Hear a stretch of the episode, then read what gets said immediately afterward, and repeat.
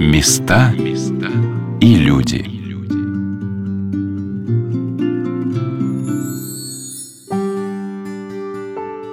Каждый человек, кому интересна история, задается вопросом о возникновении названия того или иного места.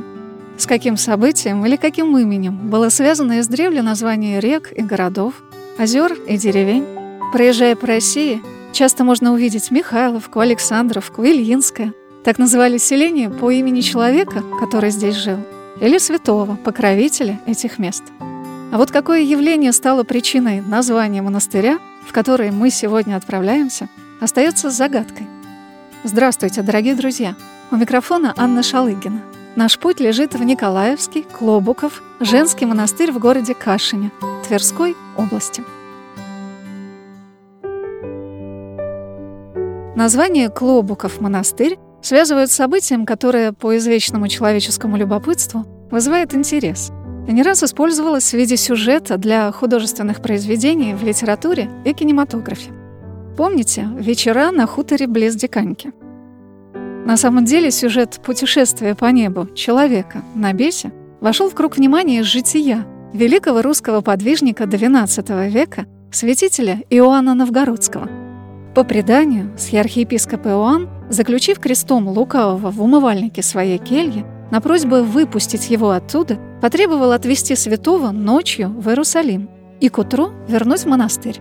Это и записано в житии святителя и изображено на его иконе. А вот затем, по неведомым нам законам, этот эпизод монашеской духовной жизни устное предание связало с путешествием с архиепископа Иоанна Новгородского князю Андрею Боголюбскому для примирения Новгорода с Владимирским князем. Вот и судите сами, как и когда святитель Иоанн обронил свой колобок, большой монашеский головной убор – который дал название этому монастырю. Хотя по иным версиям название обители было вовсе не Клобуков, а Каблуков, потому что на том месте, где речка Кашинка, на которой расположена обитель, впадает в речку Вонжа, она образует подобие каблучка. А чтобы не запутать вас окончательно, давайте доверимся местным краеведам, сестре Наталье, которая сказала о названии монастыря так – Почему наш монастырь называется Клобуков? Святитель Иоанн Новгородский летел на Бессе, и в этом месте, где в Кашинку падает речка Вонжа, уронил клобук. И на месте, где был найден клобук, основали наш монастырь и назвали его Клобуков. Но у этой легенды есть и историческое обоснование. На самом деле святитель Иоанн Новгородский совершал путешествие по приглашению князя Андрея Боголюбского. Он путешествовал из Новгорода во Владимир. И эта дорога дорога пролегала в древности через Кашин на Углич. Монастырь построен в городе на том месте, откуда начинается дорога на Углич, старая Угличская дорога. И вполне возможно, что Иоанн Новгородский шел, отслужил здесь молебен и построил, возможно, часовню в честь Николая Чудотворца. Возможно, молился здесь, чтобы его путешествие было удачным Николаю Чудотворцу. И тогда на этом месте основали уже наш монастырь. Это было в конце XII века. Возможно, наш монастырь более древний. Не 600 лет, а гораздо больше. Название города Кашин от речки Кашинка по одной версии происходит от слова «каша» в переводе с финно-угорского языка «тростник», что и дало название речки, заросшей тростником. А с другой стороны, от древнерусского слова «каша», что означало в древности «свадебное угощение». И в этом тоже есть для Кашина, по-моему, очень скрытый смысл. Этот старинный город, основанный в XII веке, по преданию князем Юрием Долгоруким, неразрывно связан с именами двух великих русских святых. Это святая преподобная великая княгиня Анна Кашинская и святой преподобный Макарий Колязинский. Для небольшого городка такое заступничество делает Кашин одним из наиболее сокровенных мест в России. Какое-то удивительное, неторопливое течение времени, как будто все под покровом вечности – Настоятельница Николаевского Клобукова женского монастыря игуменя Варвара, встретившая нас как старых знакомых, сказала, что это очень важно для города – присутствие таких прекрасных святых покровителей. Я считаю, что два наших города, Кашин и Калязин, они хоть такие маленькие, незаметные, может, многие их не знают, но то, что у нас есть мощь Анны Кашинской, великая святыня, не в каждом городе, даже большом такое есть, а в Калязине есть мощь Макарь Калязинского, вот я считаю, что это необыкновенно благодатное место, и Кашин, и Калязин. И наши святые, они молятся, вернулись, ведь много мощей, вообще неизвестна их судьба, да, куда они пропали там, или что с ними делали, да. А мощь Анны Кашинской Макарии тоже промыслом Божьим сохранились, потому что мощи Макарии хотели сжечь, и не сожгли благодаря одному человеку. Мощь Анны Кашинской просто Господь хранил. Из собора в музей, из музея опять в собор перенесли, да. Просто милость Божия. Поэтому я считаю, что у нас очень сильные покровители и помогут нам в восстановлении, помогут нам вот и в монашеской жизни. Святая преподобная великая княгиня Анна Кашинская провела последние годы своей жизни у своего младшего сына Василия в Кашине. Жизнь ее была очень долгой. Она дожила до 88 лет. А события ее жизни говорят о том, что она приняла всю боль человеческих страданий и утрат. Ее благоверный супруг, святой князь-мученик Михаил Тверской, был замучен в Орде. Старший сын Дмитрий Грозный Очи, второй сын Александр и внук Федор были также казнены. В возрасте 60 лет она приняла монашество и, подавая пример своим высоким духовным подвигам, стала одной из многих благоверных княгинь и цариц, которые во вдовстве посвятили свою жизнь служению Богу. Преподобная Анна часто изображается на иконах, стоящей на берегу реки, обращенная в молитве к Спасителю. Она является молитвенницей за всех супругов, к ней обращаются за помощью в создании семьи. В Клобуковом монастыре есть рака, в которой находились мощи великой княгини во время второго прославления святой преподобной княгини Анны Кашинской, чудеса по молитвам которой совершаются и в наши дни. Вот что рассказала об этом сестра монастыря Антонина. Приезжали ко мне парадно молодая. Я им рассказываю про Анну Кашинскую. Во всех, говорю, случаях ей молятся. И те, кто собирается жениться, и у кого детей нет, и там у кого умерли, муж тяжело болен. Я говорю, в любом случае, любая жизненная ситуация ей подходит. Столько она пережила в своей жизни. И они улыбаются, и она вдруг говорит, а нам помогла, мы пожениться. В Жигулевске была ярмарка православная, и, значит, подходит они там, где записки пишут, и видит бланк Ани Кашинской. Им рассказывает, что можно помолиться о том, что чтобы преподобная Анна Кашинская вымолила хорошего мужа православного. Она написала и говорит, а когда я узнаю, когда молебен будет совершаться? Все сказали, через три дня. И вот она так по простоте своей душевной, с верой приняла то, что через три дня она узнает, кто будет ее муж. Ей придет известие. И в самом деле вот на третий день ей один из ее окружающих сделал предложение. И вот она с этим мужем приехала сюда благодарить Анну Кашинскую за такое событие. Я думаю, вы удивились, услышав о том, что святая преподобная Анна Кашинская была прославлена дважды. Это единственный пример в истории русской православной церкви. Святая, которую прославили во времена царя Алексея Михайловича, когда сам царь с супругой и детьми дважды приходил на богомолье в Кашин, и патриарх Никон благословил канонизацию преподобной, 30 лет спустя была вновь положена в землю, вместо молебнов ей снова запели панихиды. Дело в том, что рука усопшей княгини была сложена двоеперстным древним знаменем. Это стало причиной того, чтобы ее, не желая идти на поводу старообрядцев, деканонизировали. Как будто можно лишить человека, прославившегося святостью жизни, его судьбы и его подвигов. Когда в 1909 году состоялось второе прославление святой преподобной великой княгини Анны Кашинской, в городе прошли очень большие торжества. На них присутствовали будущий патриарх Московский и всея Руси Тихон, священномученик Серафим Чичагов, митрополит Петроградский, которые останавливались в Кашине в Клобуковом монастыре, и преподобная мученица, великая княгиня Елизавета Федоровна.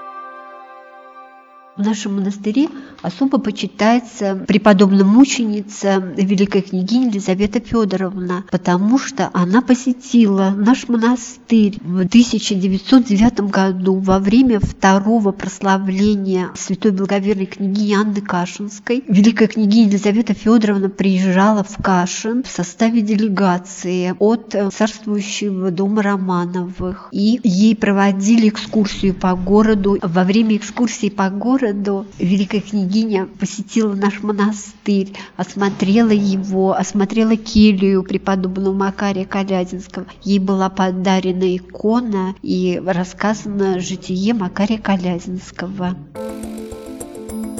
История Клобукова монастыря начинает прослеживаться по документам со второй половины XIV века. Первый храм обители был посвящен святителю Николаю Чудотворцу, а также была построена надвратная церковь в честь праздника Покрова Божией Матери. Последний владелец Кашинских земель, удельный князь Юрий Иванович, сын великого князя Ивана III, щедро жертвовал монастырю земли на поминовение его души – при царе Михаиле Феодоровиче у монастыря значилось уже семь деревень и 15 пустошей.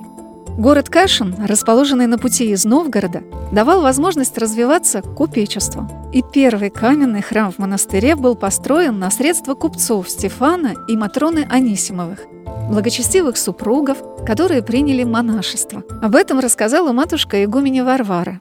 Это самый древний собор, 1600 84 года. Вот только что там стояли, там крест, у нас там алтарь был. Его построили купцы, муж с женой. Звали их не Сергий и Марфа. Это уже постриги они были. Схемонах Сергий и схемонахиня Марфа. Ансимовы купцы. Они очень богатые были, семья у них была, детей вырастили. И они построили вот в монастыре такой собор при жизни. Первый Троицкий собор, это самый древний, с пределом святителя Николая. А когда уже дети стали взрослыми, они решили уйти в монастырь. Схемонах Сергий пришел сюда, а жена его в Сретенский монастырь. Здесь еще в Кашине есть Сретенский монастырь. Вот она там жила 30 лет, а он, видимо, болел. Ну, в общем, он через год скончался, как пришел, схему принял. Он был здесь похоронен. Значит, казначей там была. Они все отдали монастырям, все свое имущество. И она еще казначей была, еще много в монастыре послужила. И когда она скончалась, так как супругов вот вместе хоронят, вот ее здесь тоже было захоронение, рядом с мужем ее похоронили. И вот наша задача найти найти их захоронение. Они были похоронены под Троицким собором. Там такой подклеть, но там можно ходить, полный рост. Известно даже в книгах написано у западной стены. Вот. Но там ничего нет. Мы представляли себе, что сейчас мы найдем какие-то каменные надгробия там и сразу поймем. А тут у нас появилась надежда. Через 8 лет, наконец, приехали специалисты. Есть такой радар ультразвук. Это такой ящик пластмассовый, тяжелый. Его двое тащат по земле, а третий вот так вот с компьютером идет и смотрит, что там под землей находится. И вот они, когда там исследовали под землей, там даже на фотографиях, я их фотографировала, какие-то два облака таких светлых были, просто даже на фотографиях у нас получились. Они там стоят с этим радаром своим, да, там как бы два облачка такие над их головами. То, может, правда. Потому что в советское время здесь очень все было засыпано землей просто. Храм-то разрушали, и там в подвалах весь этот кирпич, потом земля, мы-то думаем, что это родной слой, а там, скорее всего, они говорят, вот это вот надо раскопать, посмотреть, может, там метр или полтора, это наносной земли, и, может быть, даже мы обретем вот их место захоронения. По благословению матушки Игумени мы отправились в самую древнюю Покровскую церковь, которая была возведена в 1400 году, а в камне ее построили в конце 17 столетия – по дороге сестра Наталья рассказывала мне об основании монастыря. В этом году мы отметили 15 лет со дня преобразования монастыря из мужского в женский. И мы задумались, когда же возник наш монастырь, сколько ему лет.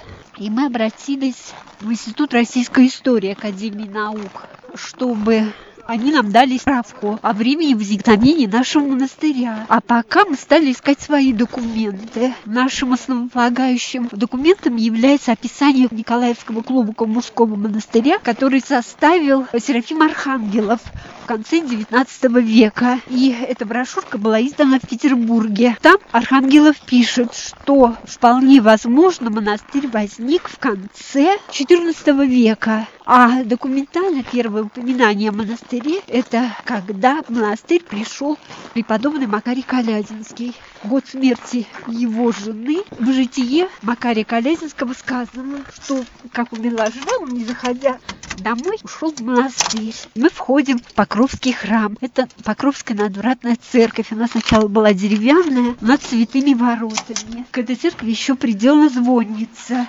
Поднимаемся.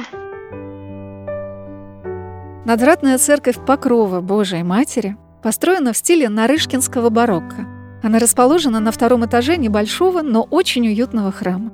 Прямо из паперти аркады выход на колокольню. И сестра Наталья, прежде чем провести меня по храму, показала мне звонницу, откуда открывается прекрасный вид на окрестности.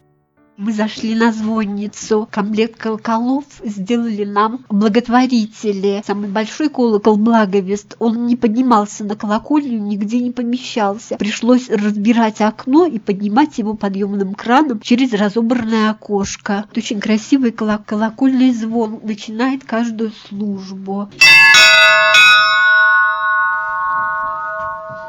Из окна звонницы мы видим сад, который мы посадили.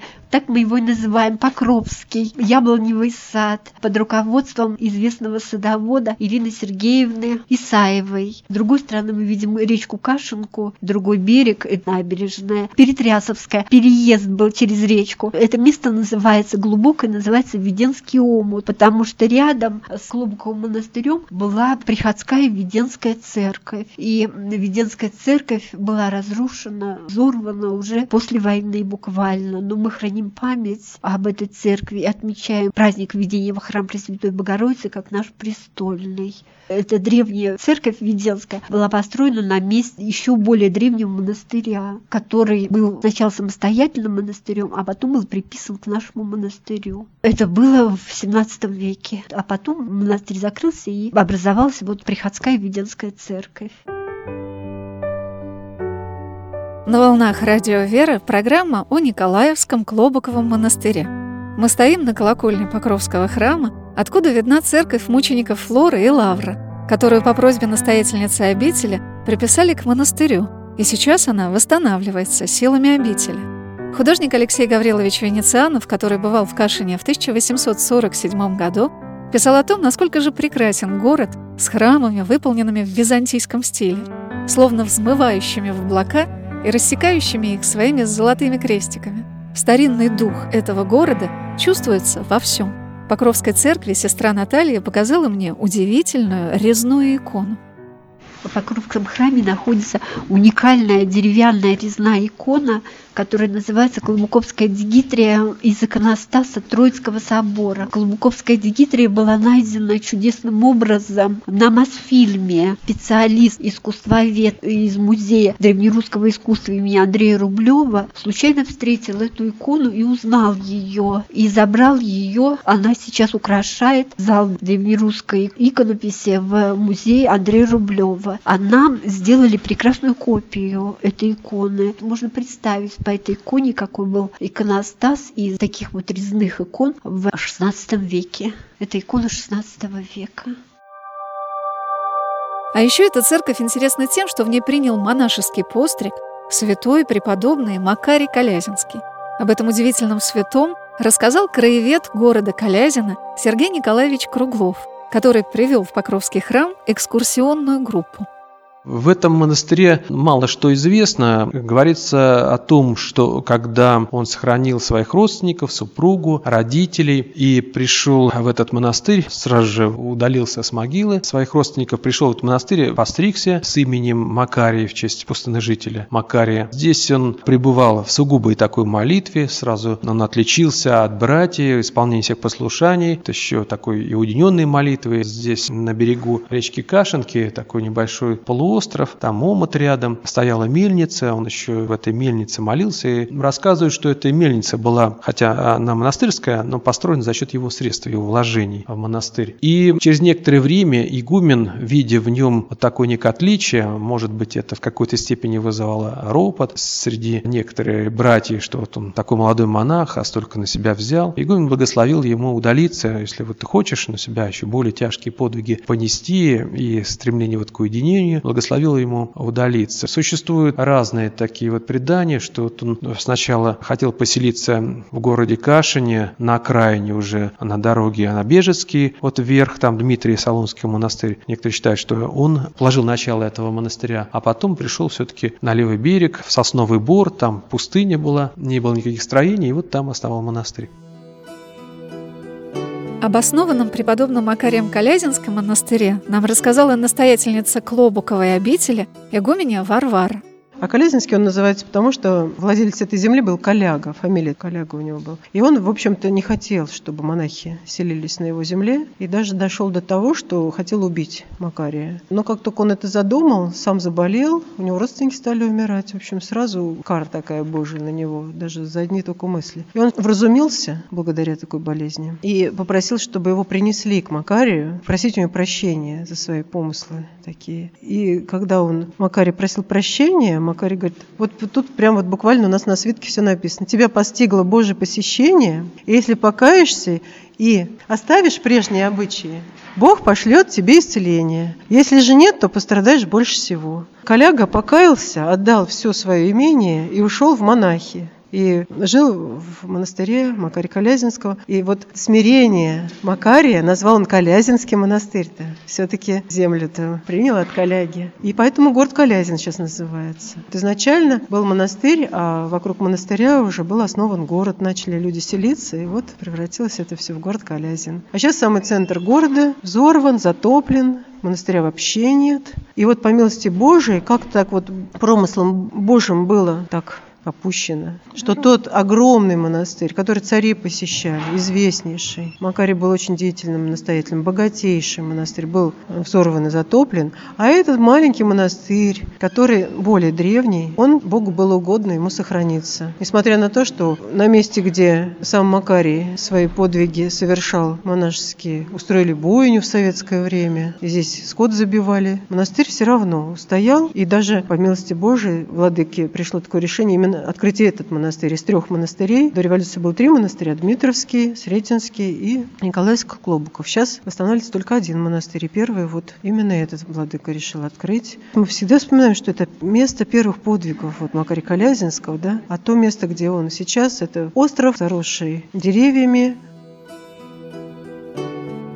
а Сергей Николаевич рассказал, как были обретены мощи святого преподобного Макария Калязинского – Монастырь разрастался, преподобный Макарий имел огромный духовный авторитет, к нему за благословением приезжали известные люди нашей страны, прежде всего Афанасия Никитина вспоминает, тверского купца, путешественника, который, идя в Индию далекую, зашел в монастырь и брал благословение своего преподобного Макария Калязинского, Иосиф Волоцкий приходил на духовные беседы и так далее. Когда преподобный Макарий отошел в мир иной, это 1483 год, был захоронен рядом с храмом, храм этот обветшал впоследствии, возникла нужда построить новый храм. Нашелся купец из города Дмитрий Иван Воронков, дал деньги на строительство каменного собора, а его расширили по площади, стали копать рвы под фундамент и наткнулись на совершенно нетленное тело преподобного Макария Калязинского. На Московском соборе он был причислен к лику святых. Это 1547 год, Макарийский собор, мы знаем. И далее сюда снова потекли паломники с разных мест, и царственные особо нередко бывали там. Хотя вот монастырь расширялся, благо украшался, но в годы Великой Смуты, то есть начало 17 века. Он послужил сначала как центр русского сопротивления, был главный военный лагерь тогда. Здесь располагался с войском князь Михаил Васильевич Скопиншуйский, который в 1609 году освободил Москву от осады польско-литовских захватчиков, те, которых поддерживал уже Дмитрий II. Но через год, когда уже Скопин-Шуйский был по народной молве отравлен, в Москве здесь в монастыре Колязинском был небольшой гарнизон. Неожиданно пан Лисовский появился, сжег монастырь, разграбил, даже даже мощь преподобного, были изринуты из раки и рассечены польскими палашами. Но все-таки они разбросанные сохранились. Благодаря этому монастырь был заново уже восстановлен в камне. И главным благодетелем был первый царь из рода Романовых Михаил Федорович Романов. Монастырь сначала был как такая грозная крепость, там появились мощные стены, башни, а затем он украсился снова уже каменными храмами. Что случилось с монастырем преподобного Макария Калязинского в советские годы, может быть, вы слышали в связи со строительством Рыбинского водохранилища. Оказывается, только 3% электроэнергии всей России производится на электростанциях, расположенных на Волге. А для этого было затоплено только в этих местах два города, 745 сел, три монастыря и 56 православных церквей. В 1920 году монастырь был закрыт, и не только монастырь, две трети старой исторической застройки города Калязина попал в зону затопления по исторической Угличской ГЭС. Монастырь был полностью снесен, хотя там мелко, там и вода бы не подошла. Там до сих пор мы видим главной достопримечательностью Калязина, колоколь Николаевского собора, знаменитый, плывущий по водам, который называют, мы видим череду островов. Вот эти острова называются монастырские. Основа этих островов – это разбитые кирпичи от храмов и стен этой обители. Волгостой принял решение, то, что монастырь выгодно разобрать на кирпич. Стены разобрали, а главный собор взорвали. Мощь преподобного долгое время были под спудом в хранилище Калязинско-Кровеческого музея. Был в то время такой директор музея Иван Федорович Никольский, который имел духовное образование, хотя всю жизнь послужил музейным работником. Он их не вписал в книги инвентарные, а как бы положил под спуд. И сотрудникам указал, чтобы никто их не трогал. И так они там лежали долго, до перестройки, затем их передали Русской Православной Церкви, но не оставили в Калязине, они были в соборе Белой Троицы города Твери. Условием возвращения мощей в Калязин стало то, чтобы восстановить храм. Единственный храм, который остался в основной части города, это Вознесенская церковь. В течение 12 лет, вот с 2000 года по 2012 год шли активные работы восстановительные, и в 2012 году с Волжским крестным ходом, это такая традиция, которая поддерживается уже 18 лет Тверской епархией, митрополит Тверской Кашинский Виктор поддерживает этот Волжский крестный ход, является инициатором, и вот каждый раз со святынями различными православного мира крестный ход от истока Волги, там исток Волги освещается, и движется, как правило, до города Калязина. И в 2012 году он был с мощами преподобного Макария Калязинского. И сейчас мощи в левом пределе Вознесенской церкви в честь преподобного находятся под сенью. О мощи святой преподобной великой княгини Инокини Анны Кашинской находится сейчас в Вознесенском кафедральном соборе города Кашина. И к ним непрерывно идут люди, чтобы поклониться супружеской верности, вере и смирению великой русской святой, благоверной княгине, которую не сломили никакие испытания.